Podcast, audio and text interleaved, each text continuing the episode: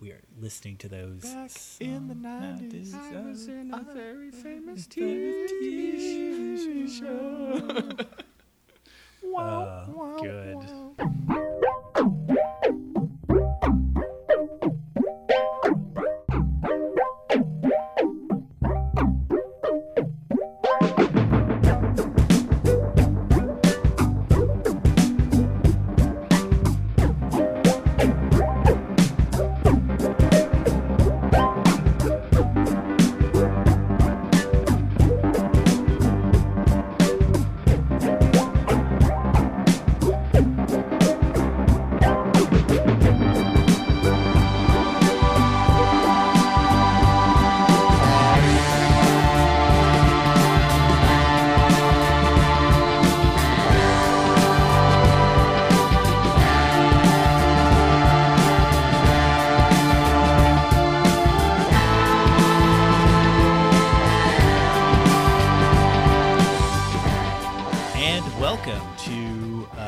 Savage Beast. I'm Joe Gallagher, uh, and with me, as always, is Paul McLeod. Oh, Joe, how are you today? I'm good. And Oh, uh, joining us today uh, for uh, out of uh, great necessity is our attorney, Taylor Sean.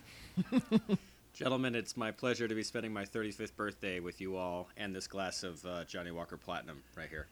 Happy birthday, Happy Taylor. birthday. That's fantastic. We've actually uh, we have a surprise for you.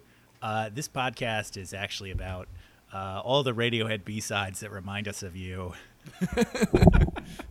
which is all of them. Um, Taylor, Settle in for five hours.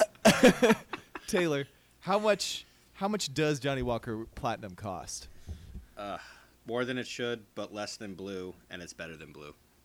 All right, interesting. Was this a birthday present? Uh, it's a long and not very interesting story, so no. Okay. Oh, All it's right. perfect for our podcast.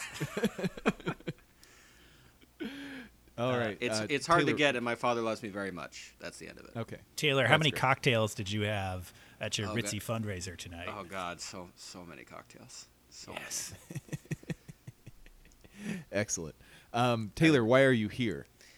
Gentlemen, we're here because I've been brought in now twice to discuss film, and it was it was just too long before we also discussed television and the themes thereof and the music of.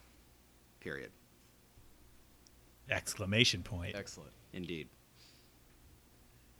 Uh, good. So I, I guess that translates to we're listening to TV theme songs and uh, talking about them way too seriously. Indeed, but there's some frivolity in there as well, and and part of this is also when we talked about doing this, Joe and I had opinions, and Paul was essentially like, "Eh, I'll just react to whatever you guys do." So, with that in mind, uh, half this list is mine, half this list is Joe's. Two were ones that both Joe and I agreed on had to be discussed, and Paul had basically no input until now, where I'm sure we will hear None. a lot of it. Yes. Yeah. Uh, should we uh, should we cover before we dive in? Uh, what what is your what is your general theory of TV theme songs in sixty seconds? So, as Taylor. a lawyer, we have Yeah. it's called a prong test, which is both ridiculous but true.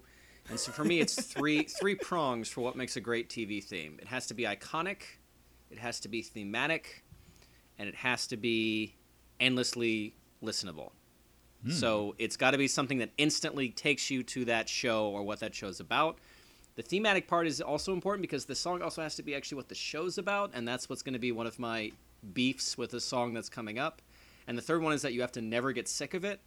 And that's important because there are some, like, for instance, the theme we will not be talking about, the Twin Peaks theme, is fantastic. It's iconic, it's thematic.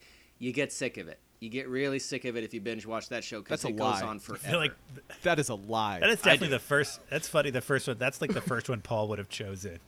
well, there we go. Absolutely, no question. well, this this explanation was under 60 seconds, but then, uh, you know, Paul happened. So, but that's why we're here. Yeah. That's I Anyway, like that's those, my those- test. That is a that is a good test. I, I buy it. Paul, what about you? What's your sixty second theory? My 60 second theory. So uh, I was wondering how much we needed to relate these to the shows they come from. Right. Um, and I agree that it makes sense to do that. But for me personally, like, I am never going to in my uh, I'm I'm never gonna like pull up a TV theme just because I'm like, hey, I like that show. I don't do that with soundtracks or anything. Um, it has to work as standalone music for me. So I'm probably gonna bring a little bit more of that perspective that um, I don't care if this is related to the show. It still sucks. Um, That's fine. I mean, uh, I knew I knew that was going to be your thesis. I actually could have Of course. could have guessed that. Um, exactly. yeah. there's no need to even do the podcast. We can just you know. Right. Right. yeah. Uh, Well, some of uh, these are awesome. So yeah uh, yeah i think i'm i think i'm somewhere in the middle where i my overall thing is that the for me the theme song has to get me hyped for the show and maybe that's like the qualities that taylor is describing but it also I mean, it has to be a good song, a standalone good song, and also have that kind of iconic and thematic quality. So I feel like I feel like all the things have to kind of run together. You know, you, you can't have like the perfect song for the show and then it sucks and you can't have this amazing song that has nothing to do with the show which actually i think at least one of these will fall into that category and yeah, that could well be. yeah yeah Um, um, I do want. I do have one other question. Did you guys consider the visuals for these uh, credit sequences at all, or some of them are the one? At least one of them didn't really have any of them. But um, or I mean, is it I, just the music? I try to divorce it. It's sometimes impossible. Um, yeah. that's my short answer. I, I really Yeah. tried to listen to the music alone, but there are some times where the images is, are just so embedded that. Yeah. shrug. yeah i have some thoughts those are more like sort of play into my thoughts of like why it's the theme song or maybe like kind of just uh you know it, the overall um art direction of the title sequence uh and how that kind of affect the song selection but i definitely i don't think any of these songs were like I don't think any of my opinion of any of these songs changed because of the the visuals. Fair I would I would say May- for me maybe yeah. Well, you know what? We'll get to it. There was there's one Yeah. that I actually two that I'd heard for the first time for this exercise, and one the visuals helped, and one they were just like there. So Yeah, I mean, I think yeah, and I, I feel like Paul and I are going to agree on this one that there's one that like the the music and the visuals are both so good that it's hard to divorce the two. But uh, we'll get Yeah, there. We'll, we'll get, get there. Let's let's stop talking about these individual songs anonymously and actually go through the list. I say. fair Dear enough. God. So uh why don't we just up front say the shows we're going to talk about, if that's okay, and then we will go through them. Oh, okay. Yeah, let's we have it do be a surprise. People, Yeah, let's just- every- let's just everyone will be throw 'em out listening, there. hoping that we talk about whatever the heinous theme song to The Big Bang Theory might be, and I want those people to be crushed at the end. We should at the end we should we should try to guess what the theme song to The Big Bang is and see if we can figure it out. I'm on board with that. All right, very well. It's The Big Bang Theory. Jim Parsons should be murdered by a snake.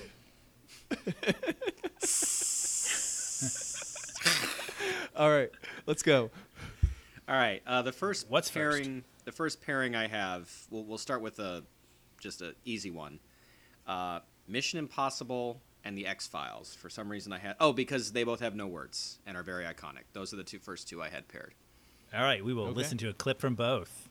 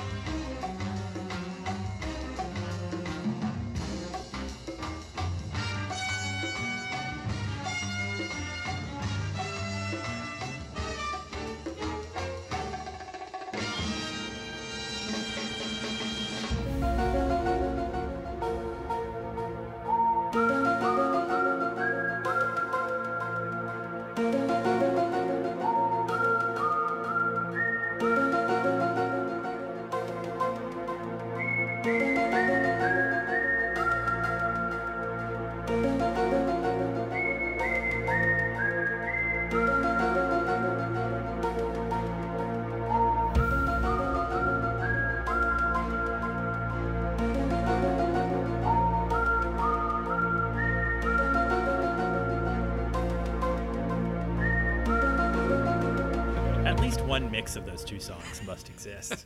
Oh, there's definitely I'm a sure, mashup of I'm those. sure. All right. It's an it's an acapella mashup. Um, yeah. Uh, okay. Um, well, Taylor, you're the guest. These are the first songs. You you lead us into this one.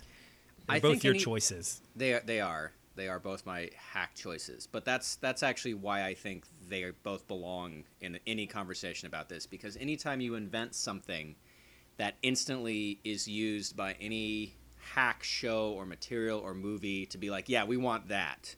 So if we just play this, we'll get there very quickly. And that is what both Mission Impossible and the X Files theme do, even though they're separated by 20 years, I think. I think Mission Impossible premiered in the 70s. Um, they both instantly take you to a place of excitement, of emotion, even though obviously with Mission Impossible it's much, well, it's 70s fast paced, but it's still very fast paced. Whereas the X Files theme really is this even if the visuals are the visuals are actually the most dated out of anything I watched, even more so than Mission Impossible, because there's lots of like mm-hmm. really shitty '90s era CG and words that just float up for no reason. But if you just focus on the music, that instantly takes you to a place of both paranoia but also mood. It's not intense paranoia; it's very longing paranoia. Versus Mission Impossible, which without any context whatsoever is just like spy shit, go. I, I will say we said we weren't going to talk about it, but the visuals for the X File theme song were the worst of any of oh. these. They're Oh yeah, so by far. it's like a pan over skull over like Mulder's ID, and then it Yeah. says paranormal activity just like floats across the screen. And there's like a visual And that for- falls into a hand, and the hand has like part of it that's red for no reason. And it really honestly looks like it was made with the camcorder my family had in the 80s. oh, completely, It's, completely. it's amazing how shitty the camera is. it's actually it's amazing how many of these theme songs were filmed by like I, I'll I'll always say this the the intro sequence to The Office was filmed by the actor who plays Jim when he like flew to Scranton to see what it was about like before they filmed a pilot. So it's just like fucking scout footage, yeah, scout that's footage. and yeah, that's true for a lot of these. Like yeah, yeah. Not the HBO So- shows, but otherwise, yes. Yeah, these. By the way- yeah. Oh, Go sorry. ahead. I was just gonna say Mission Impossible was really more high 60s. It start it launched in 66 and ran until 73. That is true. That is that is true. But, But I, yeah, um, you're totally right with your points that like uh, each one has become just like a sound cue almost. You can just drop in three notes and uh, people know what you're talking about. Yes. And they're- yeah, they're iconic. I mean, and I think the lack of words and the fact that they're not really rooted in their time period quite as much uh, helps with that.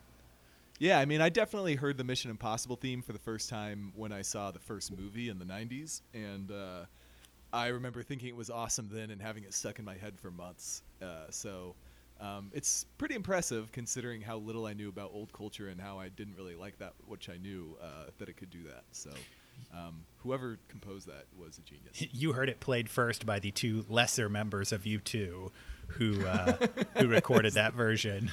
Is And- that so? and that I Yes. tried. version, that version, man, it goes into some. There's like some weird wolf noises at one point.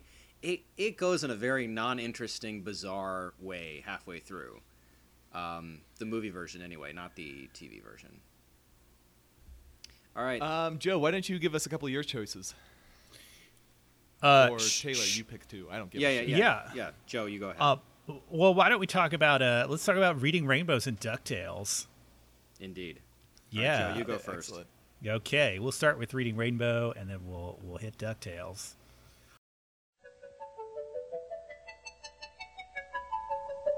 Butterfly in the sky. I can go twice as high. Take a look, it's in a book, a reading rainbow.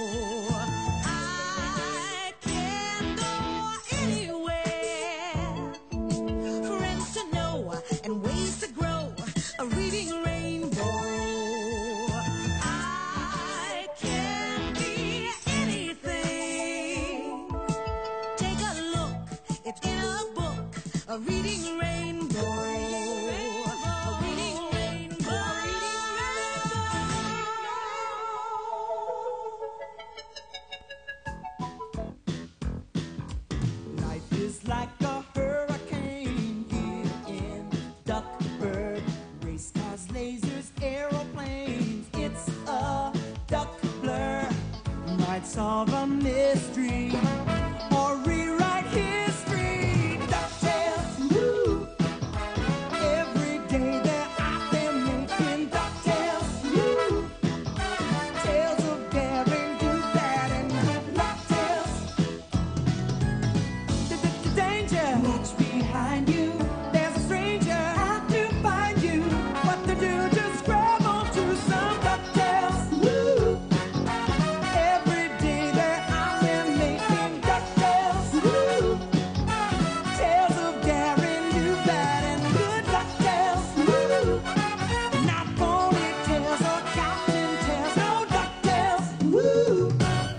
Okay, uh, so uh, you know, uh, I I picked Reading Rainbow. Um, this is uh, this is my favorite TV theme song of all time.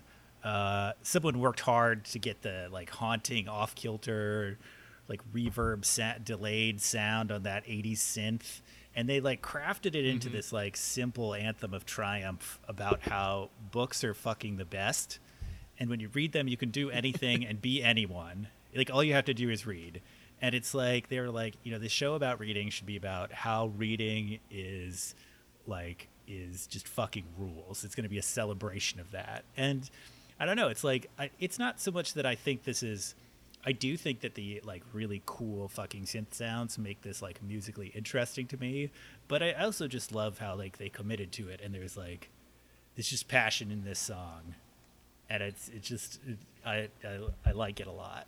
Uh, and uh, I don't even really Yeah. like. I have probably haven't watched Reading Rainbow that much. I might have watched it when I was like super little kid and don't remember it much. But I, I don't really remember what the show is about.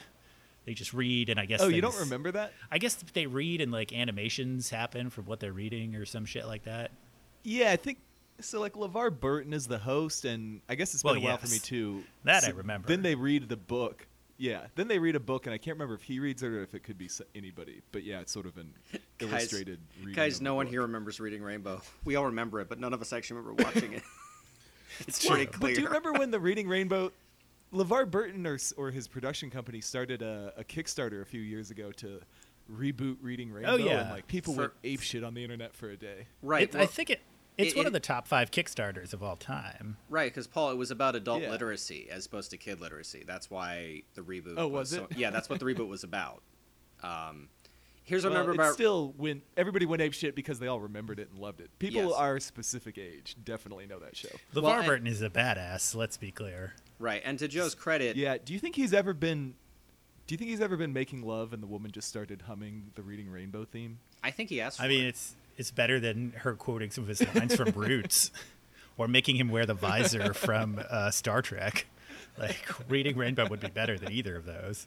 I mean, I think he'd rather be remembered than for than uh, for reading Rainbow than either of those, um, because it had a much more noble mission and it, it accomplished that mission um, How, to a great how extent. dare you insult Geordi La Forge in this manner? Yeah, I don't he's the know. I best mean, engineer is, uh, in Starfleet history. Yeah, and it's that's like you know liberal Bible stuff as far as ideology is concerned. It's a pretty noble show. Liberal Bible. God damn. Uh, Look, here- here's Come what I remember. Star Trek has famously been a very progressive show its whole history. it is. That's all It know. is. Go on. Truth. Yeah. Look, Yeah. Reading Rainbow had a noble mission. The reason everyone went crazy for that Kickstarter is they all remember the goddamn song, even me. And I would watch that song and the theme song, and they get into the actual book, and I would turn it off. But I loved that song, and that's what that's why that Kickstarter got its start. After that, it became the mission and blah blah blah. But it's the song. Fair enough. I may have watched that show more than you guys because I never had cable as a kid. So Mm. PBS for me all day. Anyway, Nice. Take DuckTales, Joe. It's in Ducktales. Taylor, you want to you want to uh, speak to Ducktales? Yeah, DuckTales is one of the like catchiest 60 seconds of music ever made, and it was written for in about 45 minutes by Mark Mueller, who also wrote songs for Heart and other bands, but there's this amazing Vanity Fair article, I advise you to google it. He got paid like $1200 to compose and record DuckTales the whole thing, and that was only if Disney used it, which was not a sure thing, and they did. And it was used in every single version except for Korea for some reason. There was some other like ducks quacking version of, in Korea, but everywhere else it is that version. and there's even le- and he it, there's a whole thing about him coming to peace with the fact that that is what he's going to be remembered for, especially when he gets letters from like families with autistic children that who say like their kids never connected until the Ducktales theme came on. All of a sudden they're dancing and singing and making eye contact. Um, it's catchy. Oh, it's, wow. It's fun. It it communicates everything about the show in a very short period of time. It gets you hyped for it. The song is better than the show itself. I recently tried to rewatch the show to get excited for the reboot, and I was just like, oh. I should have left this in the past. I this is not how I remember it, but the song was still just as good. Yeah, yeah. Uh, Was did Gizmo Duck still rule? He better I, rule. I only That's got like have to four say. episodes in. I can't tell you he's not in the first four. It's just I forget that He was Huey, Dewey, and Louie coolest are all ever. the same. They're just they're the same duck three times. And no matter how good Launchpad Yeah. and Scrooge are, there's a lot of business where it's like, uh, which is why the reboot, even though it's still a children's show, which I had to remind myself, like they go to great pains to make the char- make Huey, Dewey, and Louie actually different characters, which is what you need to do now. It's no longer acceptable just to have like, ah, we'll color code them, they're all the same. Right. Uh, yeah, that that funny. history of its creation, where you find out like this song was played in over hundred countries and like twenty five languages, and this guy like this guy and the guy who sings it are like have been recognized like on the street for it, and they're just like, uh, it's it's it's funny. You're like, uh, I I feel like I I know this song well. And then you just realize, oh, literally everyone knows this song. It's like one of the most successful theme songs of all time. And I would Uh, actually, I would go on, Yeah. a, on a somewhat of a limb and say that the reboot cover is is better because it's better arrangements, it's a better voice. But they knew enough to know like we can't fuck with this too much because this this is the show. This is what people just like Reading Rainbow. It's what they remember is the song getting them into it. Um, I would say the difference is that. Well, I don't know. One was more important because it taught you to read. The other was more fun as a kid. And then later on, you're like, oh, well, I learned to read, but DuckTales, eh, these plots, not so much. Yeah, so my on this, I totally agree that this song is insanely catchy. It definitely still gets stuck in my head. I I feel bad for saying this, but I think it might actually suck though because I don't know. This is like my least favorite kind of music in the world. Is this incredibly ultra white pop rock from the '80s? And uh, uh, I don't know. I should probably just shut up. But I No, no, no. I mean, look, that guilt- I feel like if I hadn't heard right? it so much as a kid, I would still hate it. Yeah. I, I think it still completely Yeah. suc- it completely succeeds and here's here's actually Paul where the rubber meets the road so to speak. I think it f- fulfills all three of my prongs, but you saying like yeah, it's still shitty white man rock. You're not wrong. Right? Like But to me it's like much. it never gets Um, it never gets old in part because it's only 60 seconds long. It is completely what the show's about. Yeah. And it is the show. That is what you remember from the show. Yeah, I mean, how often? I mean, as much as catchy as this is, like, I, I, I would like never like just listen to this. I mean, I might listen. I do in my head when it somebody just like says something about aeroplanes or something, and then bam, there's the song. It's Yes, a duck blur, Paul. It's a duck Yeah. blur. Think about it. Uh, yeah. So I mean, like that's the thing. I mean, it's it's hard. Like I feel like it would be hard to defend this as like a separate piece of music outside of the fact that it's like a great pop rock song. I mean, it's like a really well written, like catchy pop hook. Uh, it's but catchy, but I don't know if it's good. I mean, the Spice Girls are catchy, but they're not good. See, that's see. I would say that's not fair, only in the sense that the Spice Girls takes the most generic things about girl power and whatever, and just markets it to the lowest common denominator. I mean, again, I would point to the history of this. It's written in 45 seconds, just some guy being like, "All right, ducks. What makes it exciting? Uh, this, uh, that," and somehow that alchemy, like.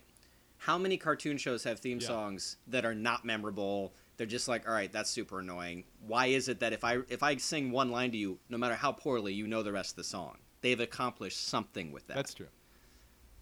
That's true. I do actually Yes. know the themes to most of those Disney afternoon shows, like uh, the fucking one with Baloo where he's flying an airplane. Oh, and, yo, uh, TaleSpin. uh, the Gummy Oh, Bears. yo.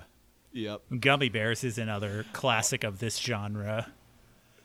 Yeah. Uh, for sure. Darkwing Duck. I'm pretty sure I could do this, th- sing the theme Oh, song the- for that. The Ducktales guy wrote the Darkwing Duck song after this. and the and the Rescue Rangers Makes song. sense. It's Yeah, so all the songs you know are by yes, this and guy. that one, of course. I know all of those songs. so well. you're actually like secretly a Um, big fan of this dude. I guess so. Shit. Um, ah, oh, well. I, I Ah. think it's more like you're you're a- we were all the hostage of the Disney afternoon, Disney afternoon, and Yes. um, oh god, what's that syndrome? This is why you shouldn't have like flat Stockholm. cocktails. Thank Stockholm you. Yes, we are all victims of Stockholm syndrome for the Disney afternoon. The difference is, Ducktales even permeated. It, it went beyond that. People who don't know the Disney afternoon know that theme song, for better or for worse. it is. It Yeah. is weird how little I remember of the shows versus how well I remember the theme song. I mean, I just have no Yeah. memory of a single Ducktales plot or It's- any of those shows. It's honestly having rewatched them recently. You're you just leave it that way. It's fine. there was nothing to remember. Nope. I mean, Gizmo was probably pretty cool, but everything else, I was just like, oh look, the Beagle Boys. It's just everything is so one dimensional, even for a kid show. That anyway, that's a different that's a different podcast. It's fine. Yes. That's fine. All right, what's next? Uh, I would just like to point out that the X Files theme was number one in France in 1996 for like a week. That's something I forgot to mention. All right, let's move on. Yes. Was it the really, dance? the was French it the- claim to have the. Sorry. Oh no, I was just saying, is it the dance mix of it? Because I feel like I remember there being like a shitty dance version of that song. So, according to Wikipedia, there is tons of remixes of it, but I think just the full version of the theme reached the top in France. And then when there was a re- there was a re-release of the theme with the movie that did okay, but not as well. Um, right. Jo- Joe, the outro to this episode is definitely some awesome remix of the X Files theme song. Absolutely. that that sounds wonderful. All right. Uh, what's next for us? Um, we can. Well, why don't we do? Um, I had BoJack mixed with Cheers.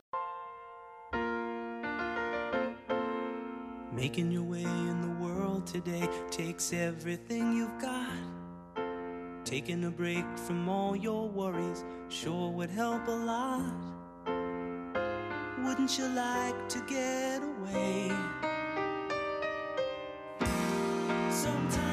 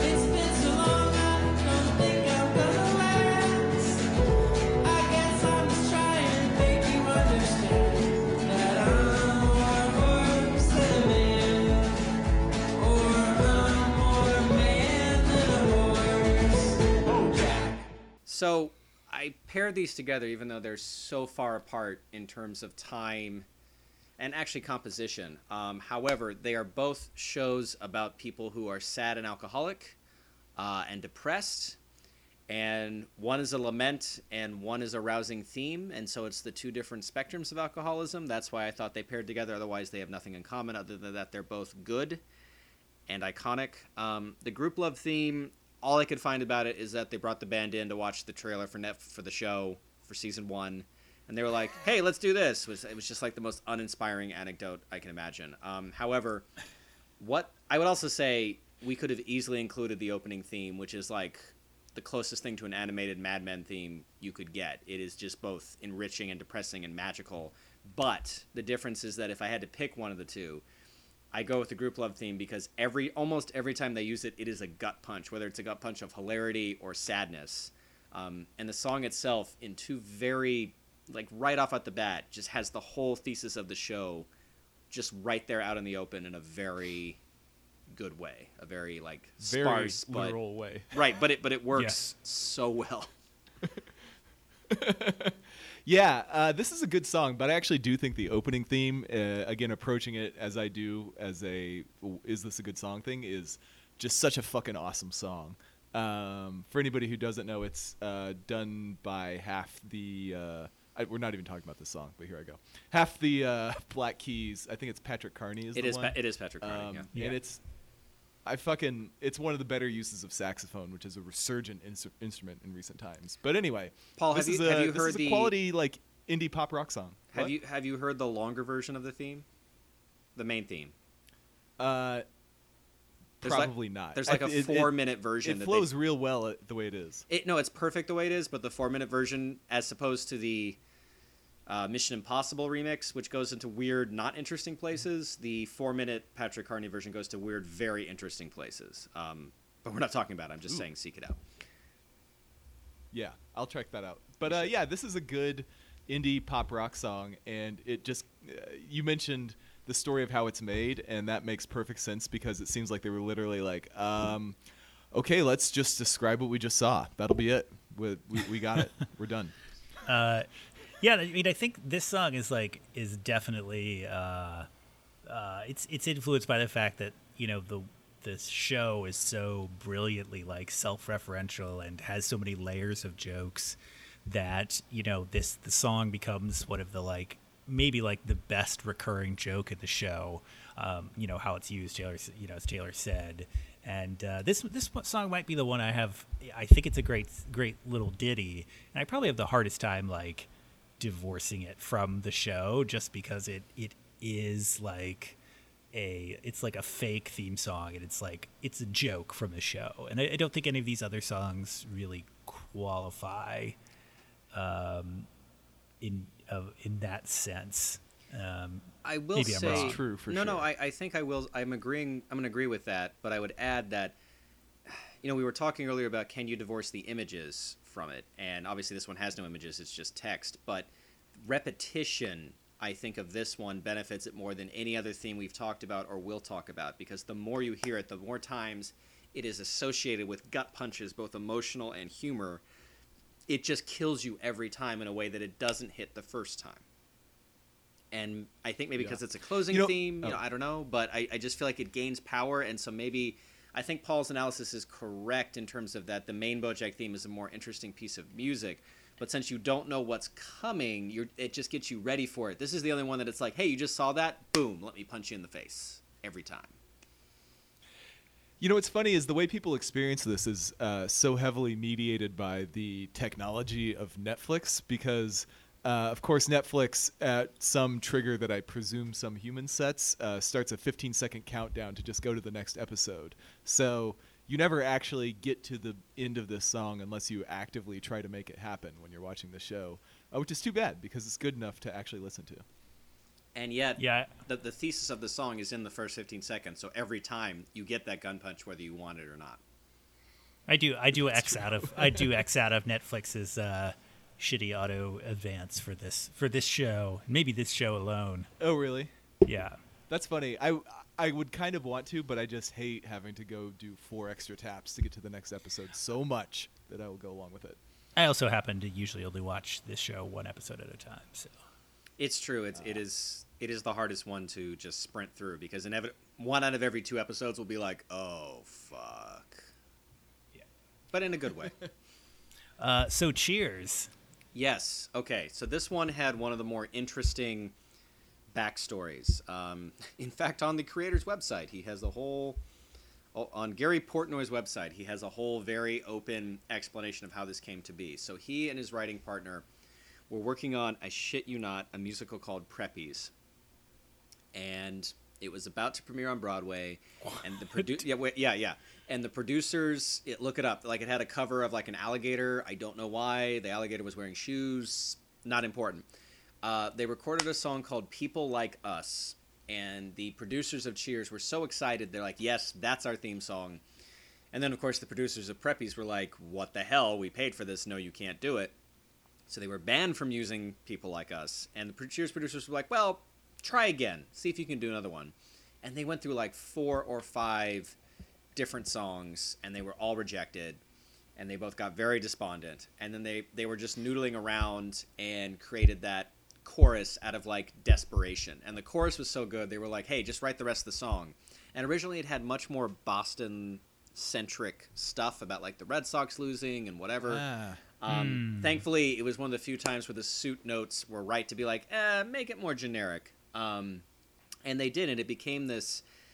Look, I know it's I know the show is a cliche, and the theme song dangerously approaches cliche, but on its own, it has both the darkness and light of going to a bar, the desperation of everyday life, and this idea like you can go to a place where it's okay, even though the show itself, the hidden joke is that no one's okay. They're all barely functioning alcoholics. Which actually, by the way, if you haven't rewatched the first two seasons of Cheers, especially all in a row on Netflix, it's worth your time. It is dark. I mean, it's 80s dark, so it's not. I mean, it's not BoJack Horseman, and yet there's still that sense of like we're all laughing, but like these people all need help. Like Norm is such a drunk. Like, oh my god, like he's so such an alcoholic. Anyway, it's a great. That's song. funny. I have only watched a little bit of Cheers in my life, so uh, just because mostly it's probably the later ep- seasons, and it's never like I've never really gotten what was supposed to be so amazing about it. I feel like it's one of those things where it was probably amazing at the time, and I don't get it later on. Yeah, I mean, it, it it broke barriers, and the first two seasons are very dark, and then new showrunners took over and made it much more sitcom But because the characters were so strongly established, the show survived because it was still true to these characters, even if they stopped Yeah. bringing up topics like, oh. Uh, Norm's boss tries to date rape Diane, and Norm intervenes and gets fired. And everyone in the office is like, "Hey, man, we love you, but uh, we're not going to stick up for you. We, we're glad you did it, but you're still fired." And then he's unemployed for the next five episodes. Like that happens in season one of an '80s sitcom. I'm not making like- this up. this this theme song to me is like very dark and i mean maybe it's like the like w- the fact that they're kind of like showing dead people during the title sequence or something uh, but it just it's, it kind of has that song at the end of the shining feel to me where it's like it could be played over like a smiling jack nicholson who's been relegated to like the drunken past um, Actually, yeah, you could end that like created by Larry Charles and Len Charles, and with that picture from the Overlook Hotel. Like you could completely do that and not miss a beat. Yeah, yeah, and and I think the song itself just has this like you gotta go everybody knows your name. Like it, it that that just has dark overtones to me, even though it's obviously like a you know just a basically an advertisement for your neighborhood bar. Um, I I don't see. I I don't know. I, there's there's some specter of death that hangs over it for me. Oh, oh, you think there's a specter of death? Let me recite to you the two verses that are in the full version but are not. I'm, I, I again not. oh yeah, these drop up. these. Uh, oh, I want to hear it. All those nights when you've got no lights, the check is in the mail, and your little angel hung the cat up by its tail, and your third fiance didn't show. Sometimes you want to go where everybody knows your name. And here's the be- here's the best one. Here's here's the final verse.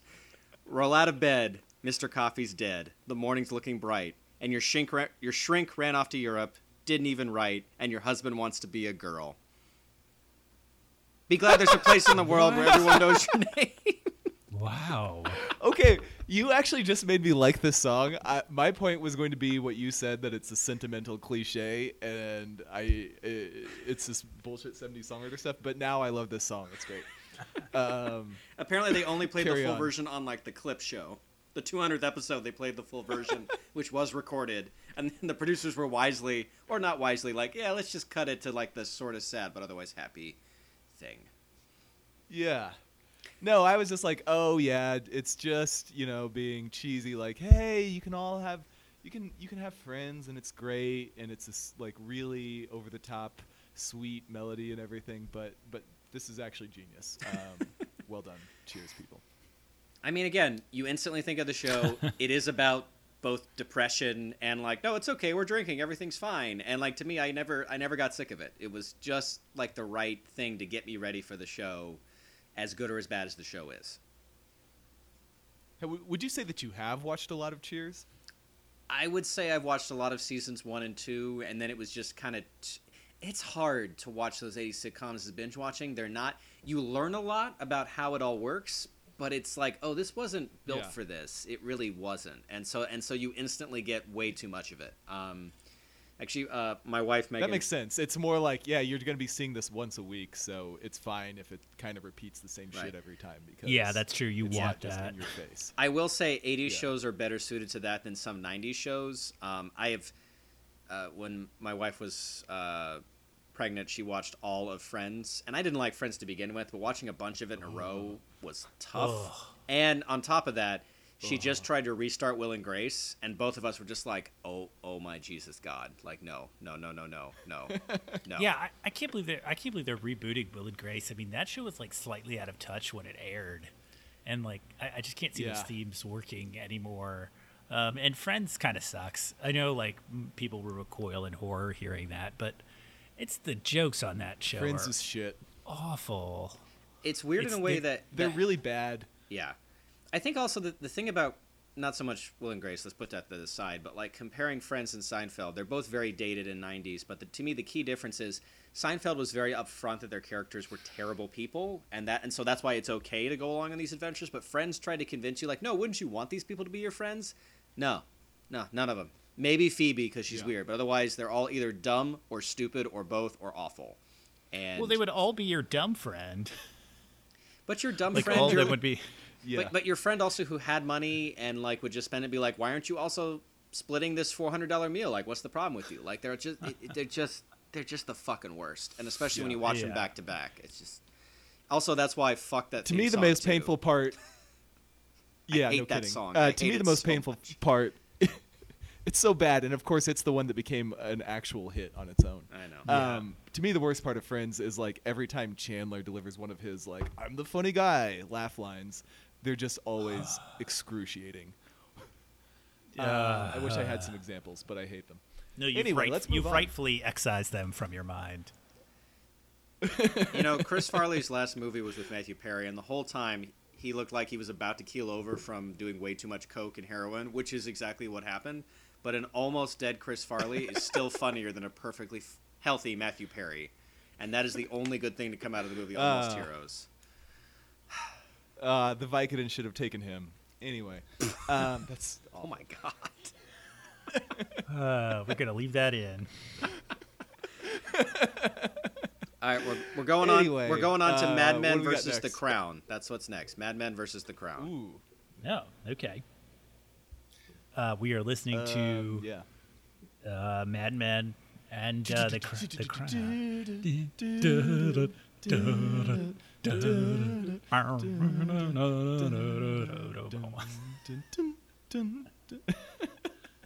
It's great because we're off from each other by half a second. I'm gonna keep that in.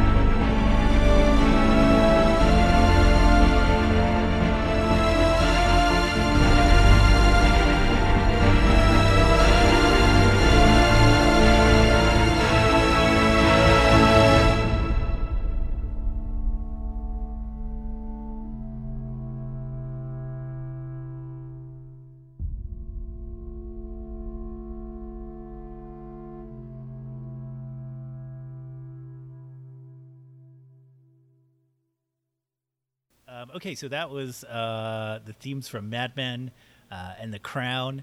Uh, let's we'll start with Mad Men because I, I feel like we all have probably have something to say about this one. Um, I, I think this is uh, this theme song to me, uh, while you know extremely well known uh, and certainly um, stylistically daring in a way is kind of a missed opportunity. Uh, I think they attached the show permanently to like this early 2000s middling electronic track by R2 DJ. Uh, and I don't know the the episodes always felt RJD2. RJD2, yes. Sure. Uh, the, epi- the episodes always feel out of sync, uh, you know, because there's such good music super- supervision for the episodes themselves that like had all these lost classics from the period. Um, I just always think it's a bad sign when a lot of your episodes have to start with a different song immediately after the theme song to reset. Uh, yeah, and, and I just don't. I, looking back on it, like it just it's it's not as good a song as we thought it was. It doesn't it doesn't hold up. I don't I don't jam to it, even though it's kind of like a genre that I like. Uh, Joe, it's it's corny. Joe, you can suck it. You suck. um, this song rules, and um, uh, I actually really enjoy. it. First of all, uh, it's a great beat, both in the uh, the part that goes through most of the theme song. Uh, I just love that sort of wild, crazy drumming thing, and then when it sort of gets into two measures of the groove that comes after, which if you listen to the actual t- full length track, uh, goes on a lot longer. Um, but I think it actually fits the show really well because it does. At, on the one hand, it feels very sort of like '60s cool to me, um, even though uh, the song itself has a lot of elements and a lot of styles, particularly that hip hop beat at the end, that are not related to the '60s at all, which sort of fits the way it's a show made in the aughts that is trying very hard to create a very particular stylized vision of what the 60s were like, which feels very authentic at the same time that you know it can't possibly actually be authentic. Um, so, f- to me, for that reason, and then also uh, sort of philosophically, it's both cool and also frenzied at the same time, which is uh, a way you might sort of describe Don Draper's mind uh, as cool on the outside, freaking out on the inside.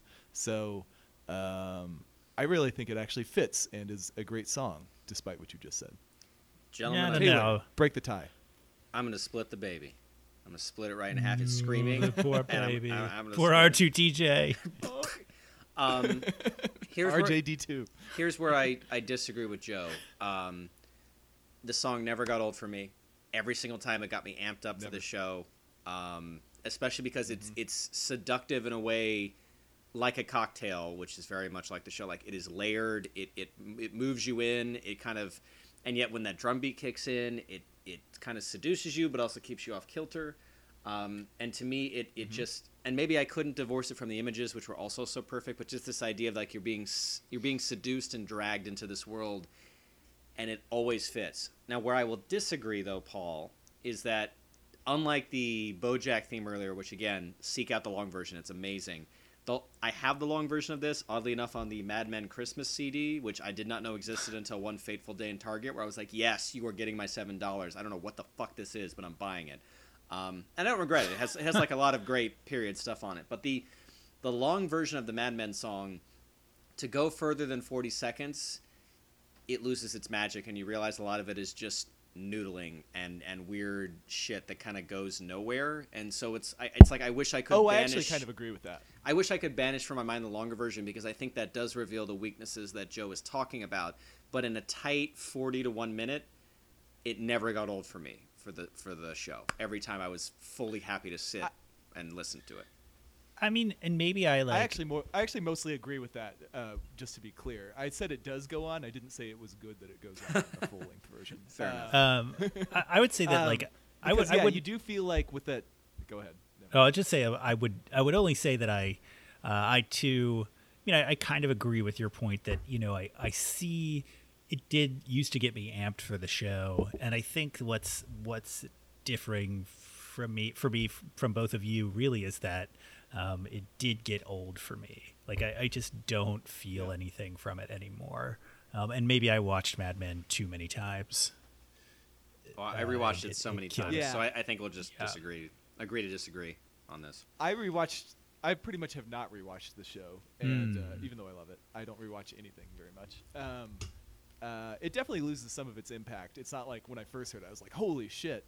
But uh, it's the closest RJD2, whom I actually like, got to being DJ Shadow, which is a good thing to be. So I, I still dig it. Uh, had they had they actually used some DJ Shadow, and I would've may have been convinced. Okay, The Crown. The Crown. The Crown. Joe, this is all you. Yeah, I picked this uh, uh, this Hans Zimmer Hans Zimmer uh, banger uh, because it more out of you know my, my wife and I did watch it. Um, it this is more like a, a interesting. Um, I was interested by it because you know Hans Zimmer is now doing the theme song for a soap opera about you know the British royalty. Um, I, I found it interesting that enough money. what was that? What was that? That was our dryer. Pay no attention. oh, okay. Just you hitting a buzzer. Taylor Sibian eh. just broke. No, please It, tell uh, us more about the Crown. It buzzes to the theme song of Ducktales. Um, uh, uh, you know, Ah! um, uh, You know, people are pouring money into shows like this, uh, and and it, you know, with with this sort of grand theme song to these, you know, Netflix dramas. Although this one was also on uh, British TV, I believe. Um, uh, maybe it was, maybe not. I don't remember. Um, and uh, you know, I do. Uh, uh, I do love kind of the the subtle like organ uh, that's that's at the beginning and the end. I think it's an organ, um, and also and then you know that nice orchestral swell. Um, to me, it just like it, I, I'm just fascinated by this the way this song kind of brings like more of a cinematic sensibility into the like you know uh, minute 20 second uh, Netflix theme song.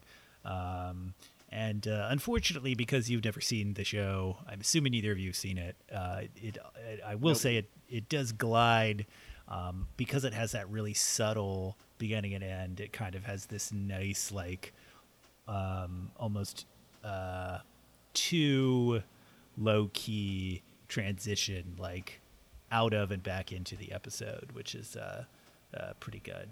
Um, yeah, so that's that's why That's- I picked it.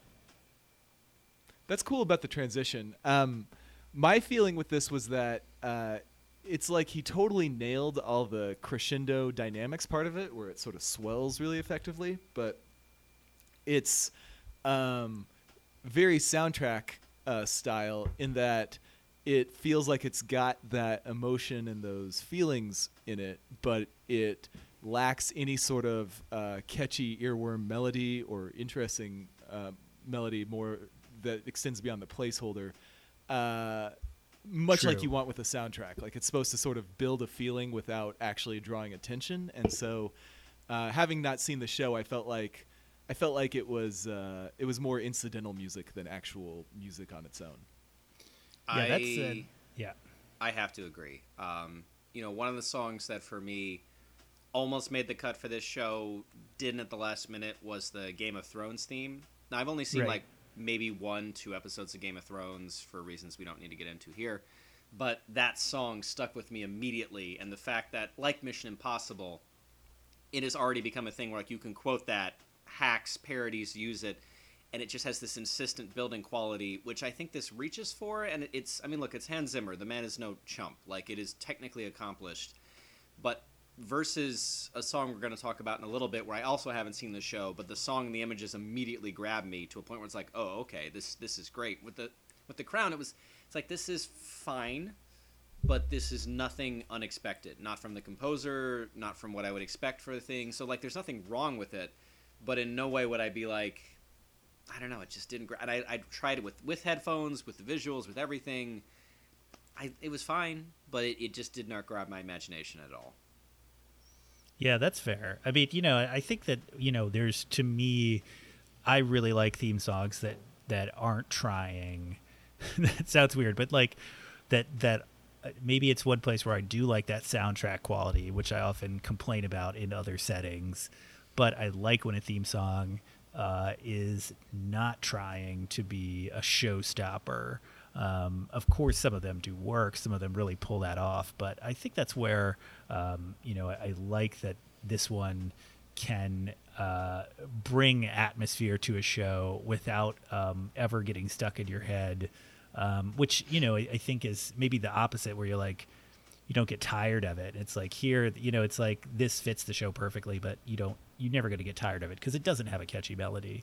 Um, but you know, I, I'm going to accept you guys' uh, thoughts on it because you know you haven't seen the show, so it's it's different context. And I want to I want to stress like I I'm actually a huge fan of Hans Zimmer. I love a lot of his scores. This for me is like it's sort of like oh yeah th- this it, it, you're watching something Tim Burton and you're like did Danny Elfman do this? Oh yeah he did. Okay. And that that's how I felt, that's how I felt about it. It Right. was like oh Hans Zimmer Right. did this? Yeah that makes sense. Ver- And the thing is this is an artist who actually I feel like is with both Interstellar and his work on Dunkirk, even though they're both Chris Nolan films. Like he is still playing with sound, with time, with like, like he is trying to expand what he does. And this for me feels like a very much like, well, we had 60 minutes with Hans Zimmer and uh, he delivered. You know, like that's Yeah. and that's all it is. You know. Pretty much. Good job, good job, Hans. Okay, what do we have next, guys? Uh, we're gonna go to the anime and we'll close strong on the two HBO themes. So this is Deep Dragon Ball Z and Lain.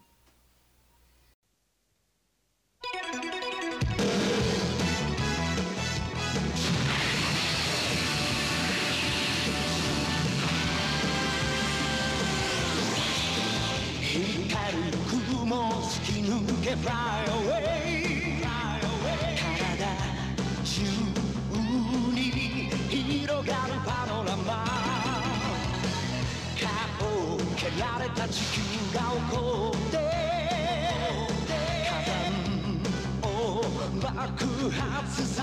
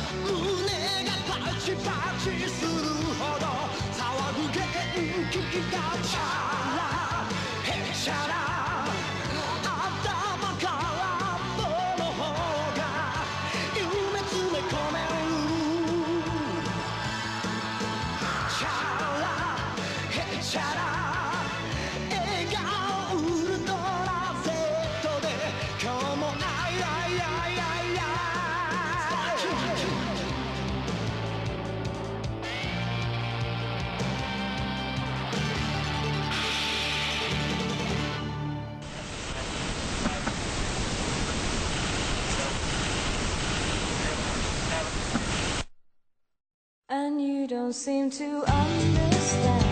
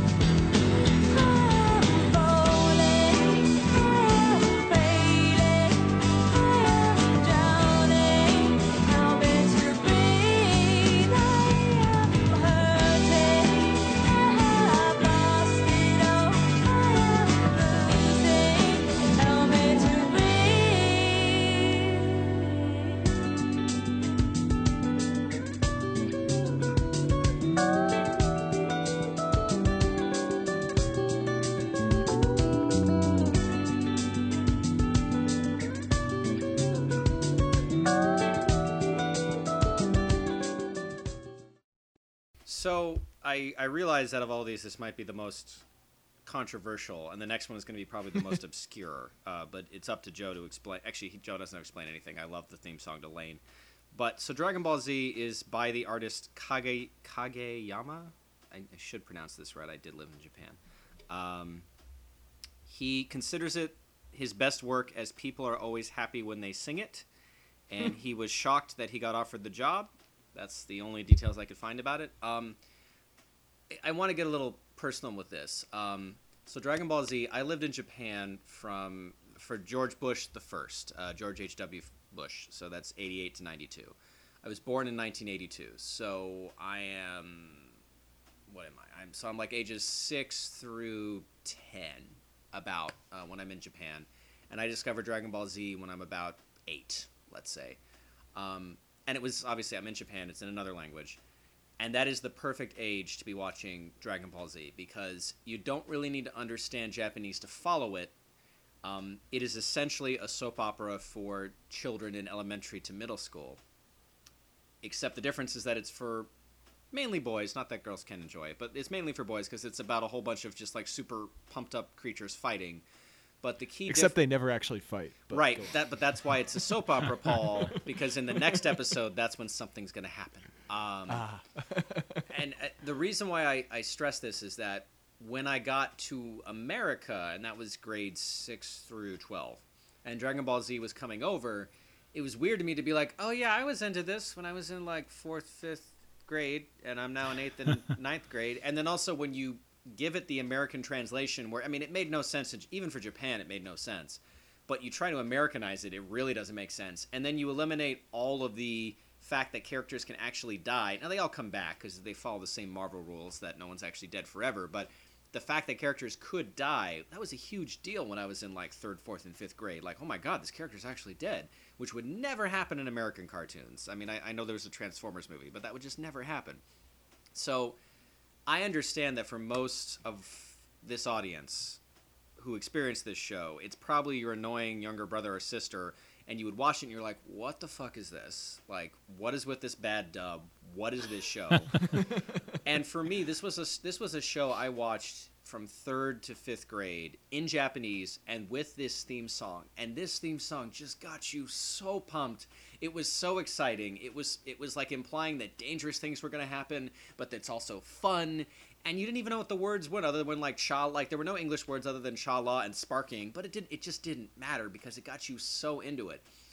Now that being said, this also maybe it's the visuals, maybe it's the fact that like all the visuals they promised you the most exciting show you were ever going to see in your life, and only when you were older did you realize, you know what? I just watched five episodes and like nothing happened, but in any minute something could happen, and eventually if you put it all together, stuff did happen because characters did die, they did go to other places, and it like it all meant so much to you in a place and a time. I realize that is very hard to transpose if you weren't there, if you didn't experience it, and I, I'm guessing, especially for Paul, this is just J-pop nonsense. But for me and for a lot of other people who didn't even speak English, this song was like, "Hey, get ready! You're about to have the ride of your fucking life," and that's why I love this song. It uh, it is J-pop nonsense, but I'm not going to shit on your nostalgia, Taylor. I get it. That's fine. Um, Yeah, I I- do, and I I love the. Oh, go ahead, Paul. Oh, I was going to just ask one snarky question, which is: in fourth and fifth grade, um, did you find the weird zoom out from Bulma's Bulma's cleavage as weird as I found it when I watched it today? You know, uh, no, no, that that is I noticed not, it too. That's that's not that's not actually uh, an ina- inappropriate question. There is a weird. So uh, it was funny. Last night, Megan was like, "So was there Dragon Ball A? Like, why is it Dragon Ball Z?" and, and look, that's not an unfair question. And the reality is that it originally was Dragon. So first of all, the the creator Akira Toriyama, who has gone on to he designed the characters for Chrono Trigger, the game. Um, he's all the Dragon Quest games. I mean, the man has gone into this whole PG PG thirteen future that will live forever and ever with his properties. But Dragon Ball the original is about um, a child version of the main hero Dragon Ball Z, and it's it's very dirty. It's like a very dirty cartoon with like a lot of the stuff, a lot of the cliches that anime is rightly uh, purloined for. And with Dragon Ball Z, it was like we're gonna make this more adult, but more for kids at the same time because all the characters suddenly grow up. They're all older. Some of them have kids, and the violence gets a lot more real. But they actually tone down the complete inappropriateness of the show in terms of the sexuality of it. So what that shot of Bulma's cleavage? First of all, third through fifth grade, no, it, it did nothing for me because I was, I had no idea what that was, um, and, and why it would appeal to me. But what you're actually watching is the less sexualized version of Dragon Ball. The original version, which is both both, both more childlike, has so many more dirty jokes. It's and there's a reason why that version barely made it over here, and it was so edited to the point of even for Dragon Ball incoherency. Mm. Huh. Dragon so Ball Z- Dragon Ball slash fiction is really the true Dragon Ball spirit, and the show not so much. Well, yeah, kinda, yeah. And the thing about and the thing about Dragon, so with Dragon Ball Z, all they had to do was edit out the more violent parts and dub over that like characters didn't die, or that like random civilians didn't die.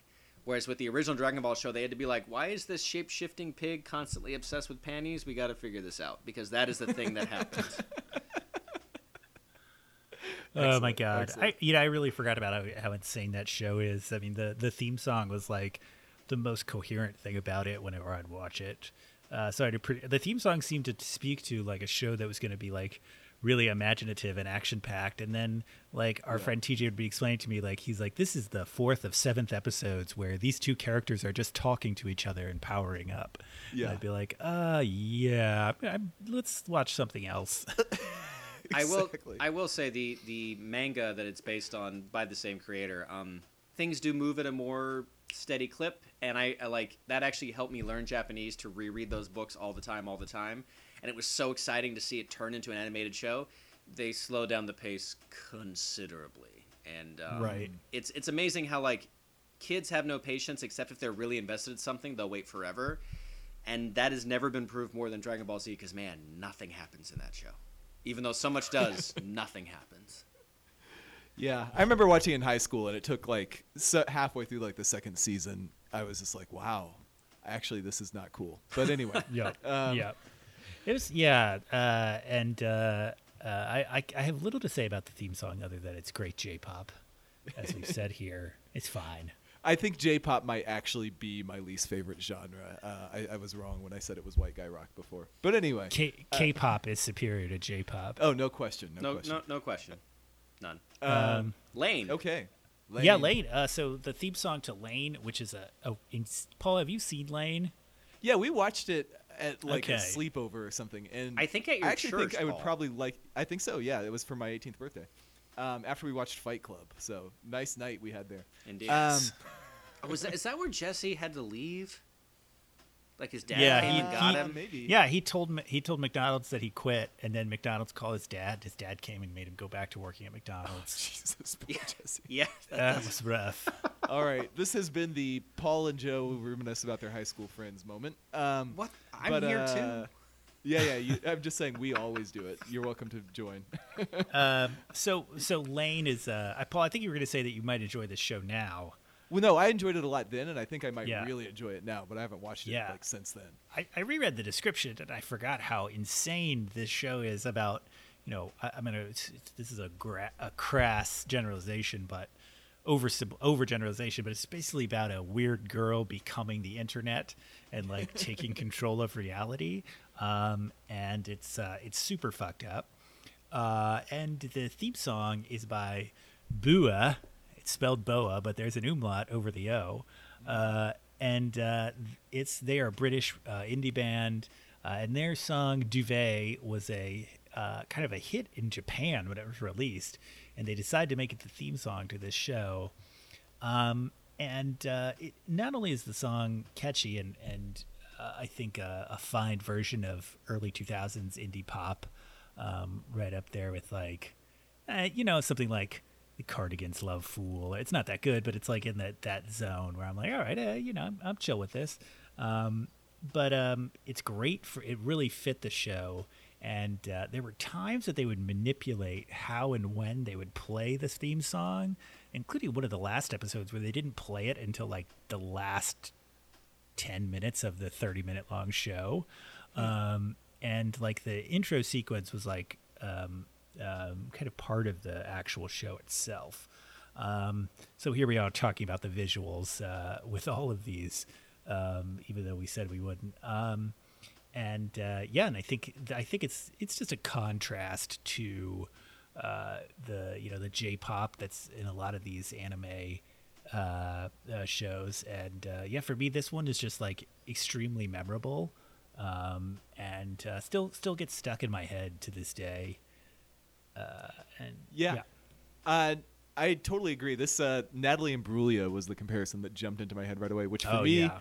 is not a total insult. Because I've always had like a soft spot for this sort of like jammy, melancholy '90s uh, rocks, you know, sort of like pop rock by women types of things. Um, you just get a really great combo of uh, catchy percussion that's actually you know somewhat complicated, not just straight ahead, and uh, an interesting guitar part, and then uh, on top of that, the sad vocals I think are what really tie it all together and make it work. So uh, Yeah. uh, there's no shame in liking this style of music um, at all. Natalie Merchant was maybe my the, my Ah. main comparison for that kind of music. all, all the important Natalies are involved. Indeed, indeed. So for me, um, th- this song takes a journey from I couldn't divorce it from the images, and then for a long time, actually in college, back in the Napster days, I had downloaded a version of this, and it was just on almost every mixtape I had, uh, mixtape, Jesus, mix CD or, or playlist, to the point where the song was divorced from the show, or at least had left the show, and I just loved it so much. And then for this show,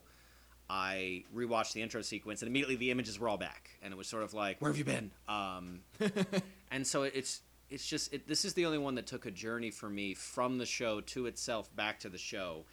It's perfect. Um, it, it there's there's nothing I would change about it. It it fits all my three prongs, but I think, as Paul said, it also survives complete. You you wouldn't have to know this is about the show Lain, and yet mirrored with the images in a way that a song we're going to talk about in a little bit, I feel like is actually disingenuous. This is completely on point with everything the show is, and and I mean, Lain to me is almost the anti-anime because while I can't imagine it not being animated, it manages to subvert at least my memory of it. Who knows if it's actually real? But my memory of that show is that it subverted every cliche and it didn't fall into anything any of the traps of anime. Instead, it was its own very well told, self contained story. It couldn't really have been a movie, but I'm glad there was only one season of it because there's no ending. After, there's nothing to tell after the story ends. It's just its own unique thing, and it has its own unique song, and I wouldn't change a word. Yeah. Um, I had totally forgotten the theme song. I never downloaded it, and uh, it's awesome. Uh, really good song.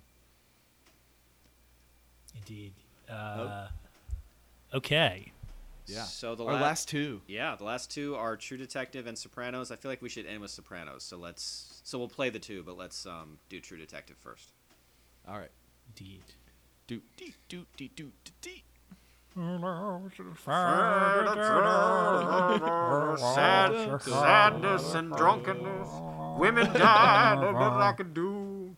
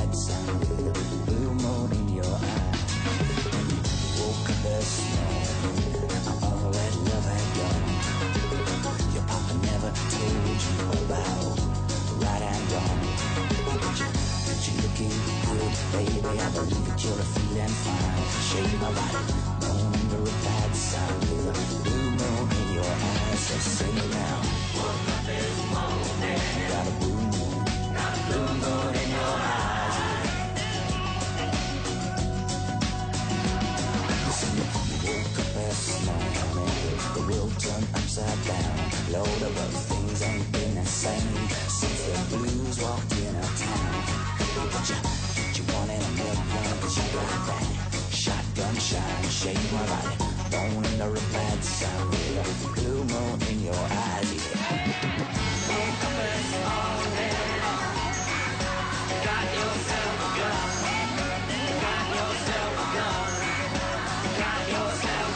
Los Soprano. Paul, you haven't started any of these. I Okay, feel yeah, I can do you that, Should, since I you should hit. True You're up. Detective. All right. Ah, Drew, True Detective. Um, I'm very honored to be the one to start our discussion of the greatest piece of TV theme music ever written. Um, Yes. Even though it was not written to be that, it's just some song that the music director picked. Um, what's funny about it to me is that the actual uh, the imagery and the lyrics, not the actual images of the of the intro sequence, but the the imagery described by the singer, uh, and even the musical idiom um, are very southwestern. Uh, whereas the show is super ultra, at least uh, for this season, in uh, the Cajun Bayou. Um, so it's actually a total mismatch that way, and yet it fits entirely the sort of mood of the show um, with this sort of like really grandiose, uh, somewhat self-absorbed, uh, uh, uh, dark philosophy of mm, where what is man's place in the world. Uh, somehow it pulls it in. It, it, it marries that really well. It's also, of course, helped by the fact that the visuals uh, on this are just fucking incredible. Um, some of the most interesting. Uh, it, it's like a really great demo reel for some uh, new age director, um, which I don't know if Cary Joji Fu, uh, Fukunaga, if I got his name right. I'm sorry if I didn't. Uh, directed the theme, uh, the intro, but if he did, uh, yet more great work from him.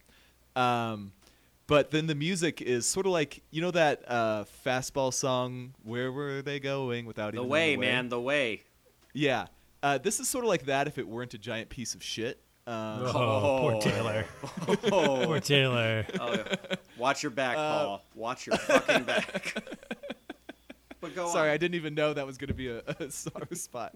Um, but uh, I don't know. It's just a great song, um, especially the part you know when the last light warms the rocks. When the singer comes in there, just uh, chills almost every time for me. Um, it helps perhaps that uh, they're clearly going to be changing the theme every season with the song. So uh, uh, with with this show, so you're never not going to get overexposed to it too much unless you just rewatch a ton of times. But um, great stuff. And uh, last note, uh, when the mandolin comes in at the end, if you want your melancholy, soaring song to work really well, always use the mandolin. Um, there you go. Yeah, uh, this song uh, is.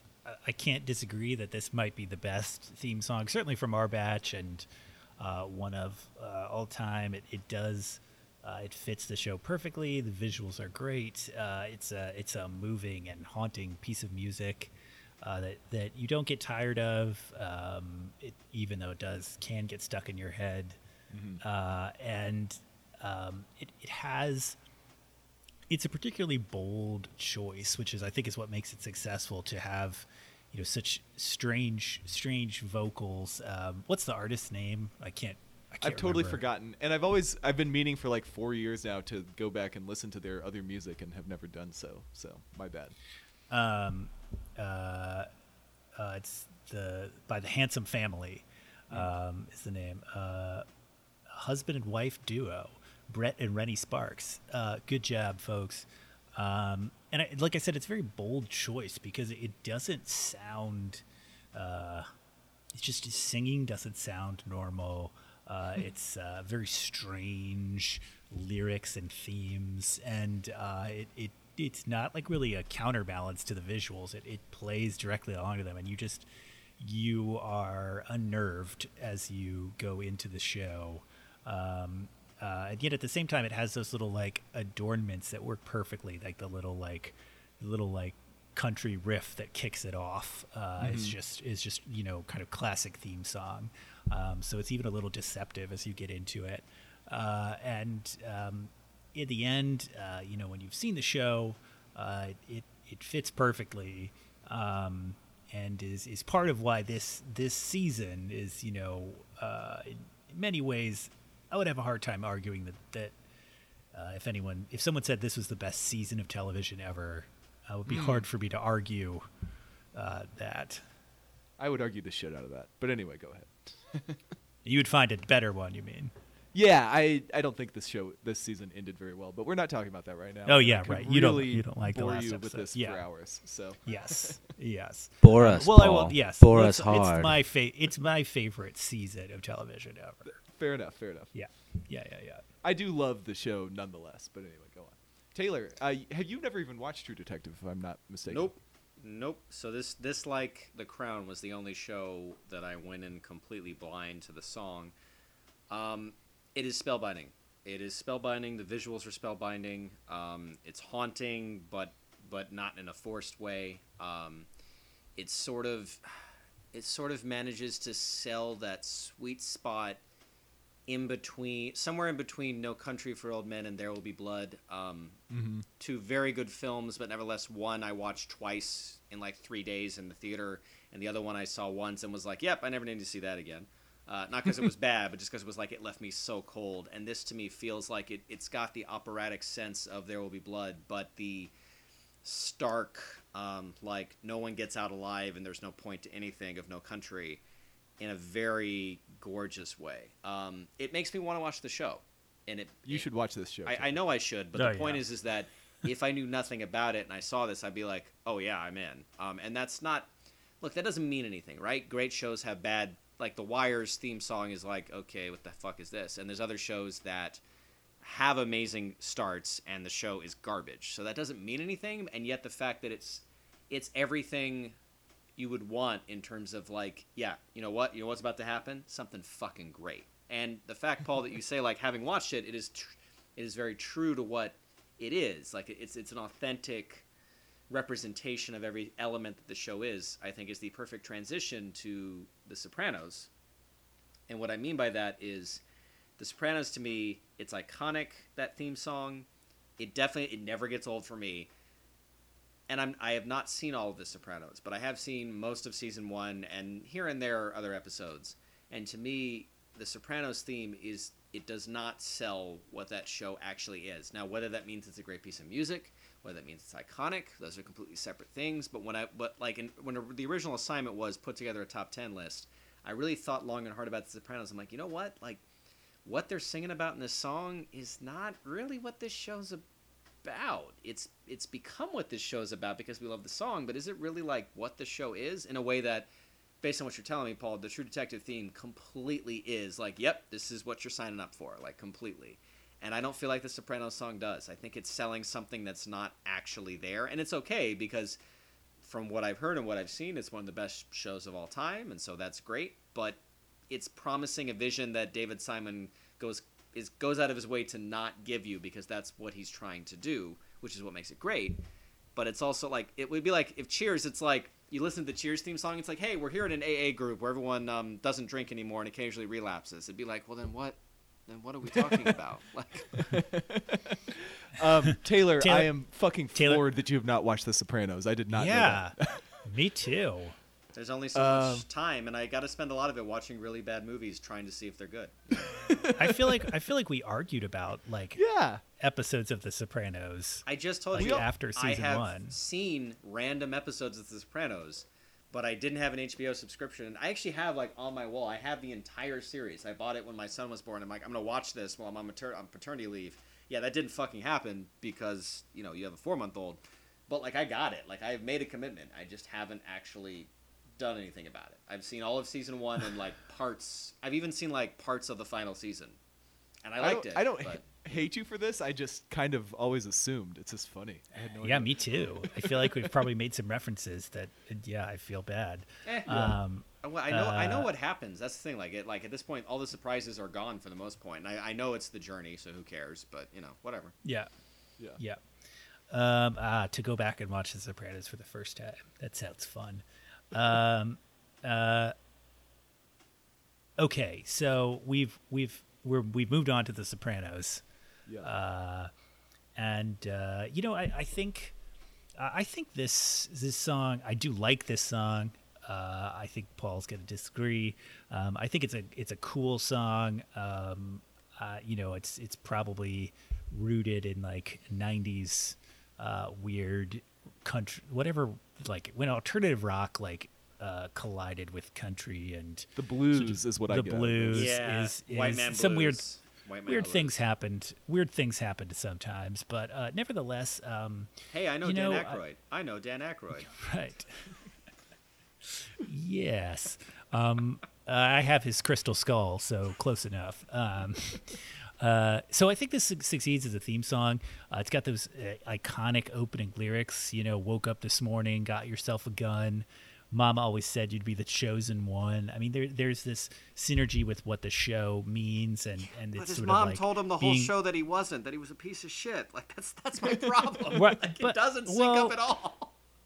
Yeah, okay, okay. Person who hasn't watched the show. Am I like, wrong? Am I wrong, Joe? No, because you are wrong. Because I think that Tony's mom is, uh, you know, her her, uh, you know, like goading him to success to like spite her to prove her wrong, is part of like this sort of like. You know, and the fact that he was a psychopath, like on top of that, you know, there's this like total menace of the show that starts from the moment the theme song begins with like those low bass notes. Um, and you know and i like how that um, you know uh, it goes from that like um, the menace it, goes from that open sense of violence to like the closed worlds of deceit as like tony drives from the city where he's like you know uh, you know violent and you know back to like the the you know his suburban home where you know all that tension is uh, below the surface um, so I mean, you know, I, it, I don't mean to, uh, haha, psychoanalyze the theme song uh, too much, but it, it's I, I think it's great, and I mean, um, uh, I I think that you know, it is here that like unfortunately like I judge it in the context of the show completely, and I, I think. I don't know. There's so many of these songs that if they weren't part of the show, I just wouldn't care about them. Like I would never even stop to see if they were good or not. And I would never listen to this song twice. Yeah. Uh, you know, maybe True Detective is the only one uh, Yeah. that I would be like, that I would like listen to, and be like, oh, I need to hear this song again. I need to download it. Other the Lain, Lain theme song. Yeah. And I- no, I so think that's, that's- yeah. That's absolutely true, and that's how I felt about those songs the same way. And um, with this one, if that's your argument, then fair enough. I I I kind of agree with Taylor though that like just the the feel of this music of being sort of like a weird dated 90s techno version of uh, blues that a 50 year old guy thinks are really good blues um, is just doesn't fit the mood of the show to me even though it is menacing and dark. Um, so regardless of whether the lyrics are literally accurate or not i it, it always felt sort of like a strange match to me um, of course shouting got yourself a gun at the end um, you know is perhaps heavy-handedly in line with what the show is about. Um, but uh, yeah so if, if you're saying if you're not trying to defend it as a standalone song which i agree i would never really listen to this song more than once or twice uh, fair enough. But um, yeah so i don't know that we disagree that much except that it doesn't it, it feels like like bruce springsteen or something more jersey would be more appropriate to me hmm. Interesting. Look, all these sh- all these songs that we've been talking about, some have artistic merit, some don't. They're all commercials for what you're about to see. You know, the Yeah. the, the genius. I think I think the one that does it the best out of all of them is Cheers because Cheers starts with that little piano theme that's sort of like, hey, get ready, it's about to start, and the whole point is you're supposed to hear it and like Pavlov's dog. Come and be waiting for it, right? So we're- talking essentially about commercials. They're all commercials, and some of them have art, some of them don't. Some of them are catchy, some of them go against that. Um, and, and there's something to be said for that. That like even ones that are repackaged, even if we that wasn't the original intent, that's what we're you know that's what we're using. Um, so it's a bit maybe it's a bit disingenuous to talk about would I listen to them on their own. Maybe it's a bit disingenuous to say does it matter if it's actually authentic to the song? But it doesn't change the fact that many have tried to create theme songs and don't even get to the air, and sometimes they do, and you're just like, what the fuck is this? Like what what is this? Um, and so True. and so I feel like everything we've talked about today matters at least to one of us, right? Like you like Joe for you the Crown, for me the Dragon True. Ball Z theme. And I, I don't mean to say that the Sopranos song is completely full of shit. I think they did a masterful job of making something very exciting to get you into the show. I think unlike the BoJack theme, unlike the True Detective theme, and look, I haven't seen the whole show, but the more I watch the show, every time I watch, it, I'm like, you know what? This like I, I'm with Paul. Either something more Jersey or something more like old school. Like if, if it was more of an Italian aria, I think that would more fit what's actually going on. But look, they could it- have had Uncle June, who is an actual singer, sing a song for the show. They did, but on the other Yeah. hand, look, that theme song got it, it went beyond an HBO audience to the point where, much like Game of Thrones, everyone's talking about it. So, who am I to say that it's disingenuous to the show? Because the reality is, people fucking love that song. Um, Yeah. Yeah, it's it's pretty funny that you guys feel the way about this song that I feel about the Mad Men song, where like you guys don't think this one fits. I don't think the Mad Men song fits. Um, and you know, we all we all have arguments for it that seem to, uh, you know, I think reflect more. Might reflect our like differing levels of, uh, or our, differing, you know, interpretations of the shows themselves. Yeah. um, you know we're we're seeing uh, different you know we, we they're different facets of these shows even though we we like them that you know we were particularly drawn to. And that probably influences what we think about these songs more than we would you know maybe like to say. Um, because I'm sure our if we you know got into a podcast about Mad Men, our interpretations of the show would be as different as our like our interpretations of the song, you know, Yeah. magnified. and there's I mean, al- that's that's talking about art. There are wrong answers, but there aren't necessarily right answers. So, um, I think also Yeah. it's, it's important to remember that, with the exception of Lain, where I think it was a self-imposed, like we have one story to t- like this is basically a miniseries. We're just doing one season. Um, every show we've talked about, they've all made it to season two or beyond. Um, the only one, I, and I would say most of them made it well past season two. It's just The Crown is literally on season two right now. But so there may be a whole bevy of better choices, but if they only lasted one season, well, then no one knows about it. So who's to say? You know, right? Yeah. Each of these shows we're talking about have a measure of success, and that is a way of self-policing. Does the theme survive or not? yeah. No, and I mean, you know, you were talking about how they how they relate to the show in that they're a commercial for it. I don't think it has to be viewed that cynically. I mean, if they're if they're getting you excited for a good piece of art, then they could be, you know, a- an organic, good part of that piece of art. Oh, I, I don't. I'm uh, sorry. I, I didn't mean. yeah. To, I didn't mean to imply like an absolute cynicism. It's more just a, a Yeah. stark reality. Look, no matter how good a song is on the soundtrack, and no matter how much the director's like, no, no, this song is there. Like, unless it's too expensive, it ends up on the soundtrack. And and the same thing with the TV theme. No one puts together a TV theme to be like, when you listen to this theme, I want you to turn off the television. yeah. Like that is, that is never the mission. Even if it's like, I'll I'll fool you, I'll I'll confuse you, I'll I'll intrigue you, I'll shock you. No one's thing is like, I want to be so boring that uh, you'll do anything else. Like never, never, ever, ever, ever. And so and that's all I mean. That like in a sense, there is one mission which is don't change the channel, or in the case of streaming, don't turn it off and look for something else. That's fair. the The purpose of these things is, has to live within the context of the show. It can't be a song unto itself. Um, all right. Any other final thoughts? I think we actually kind of summed up some of the ideas pretty well there.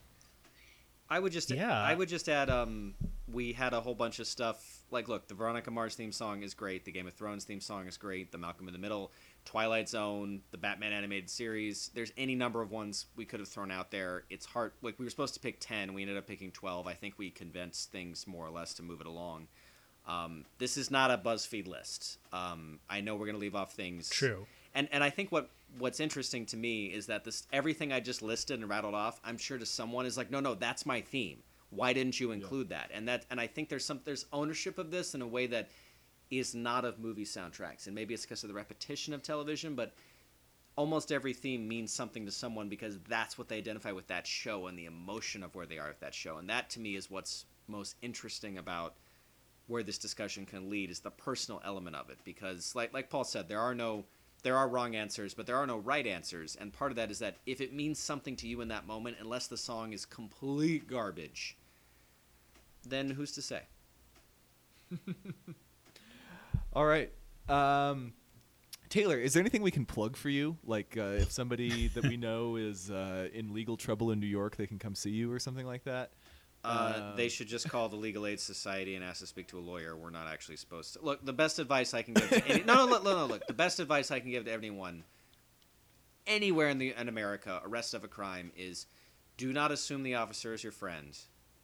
Everything they say will be used against you, and even saying you're there, you've already given up half your defenses. So all you need to do is just politely, respectfully say, "I want to speak to an attorney." I'm not telling you to Uh, start a fight. Like that is the best advice I can give anyone because I swear to God, the amount of times there's cases we could win, but it's like, look, I was there, but I didn't hit the guy. Well, you just admitted you were there, so we're done. We're done here. Who else hit him? This is this this is the best uh, podcast guest plug of all time.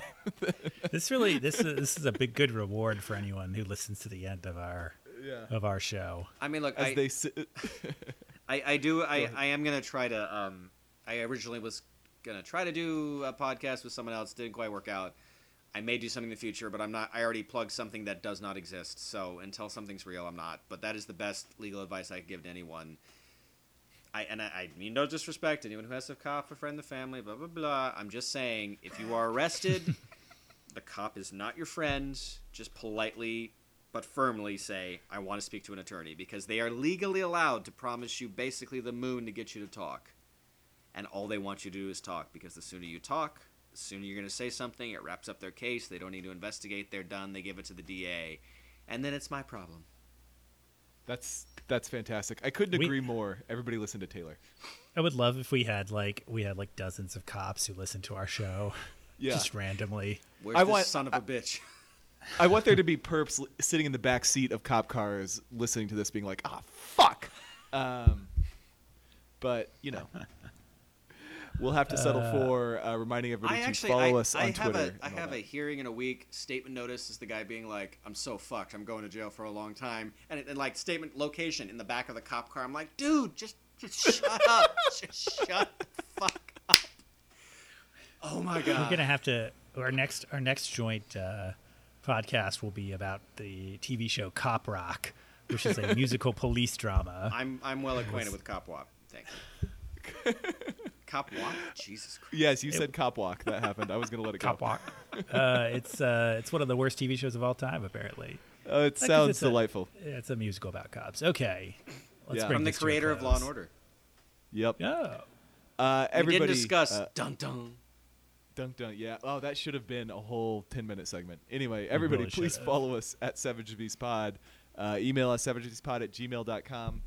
We love emails. It's really great, the two times we've gotten them. Um, and, uh, or one maybe. Um, also, our website, savagebeastpod.com. Uh, will, uh, no, I'm not going to spoil that. Anyway, um, you know, subscribe, rate, review on iTunes. All that stuff is really good. Uh, thanks for listening Oh hey, the and enjoy. the cover version the cover version of uh, look what you made me do from postmodern jukebox is so much better than the original it makes me rethink my entire rant about the song that was on one or two episodes ago so let's check that out it's very good All right. Joe, play us out with some uh, X Files remix.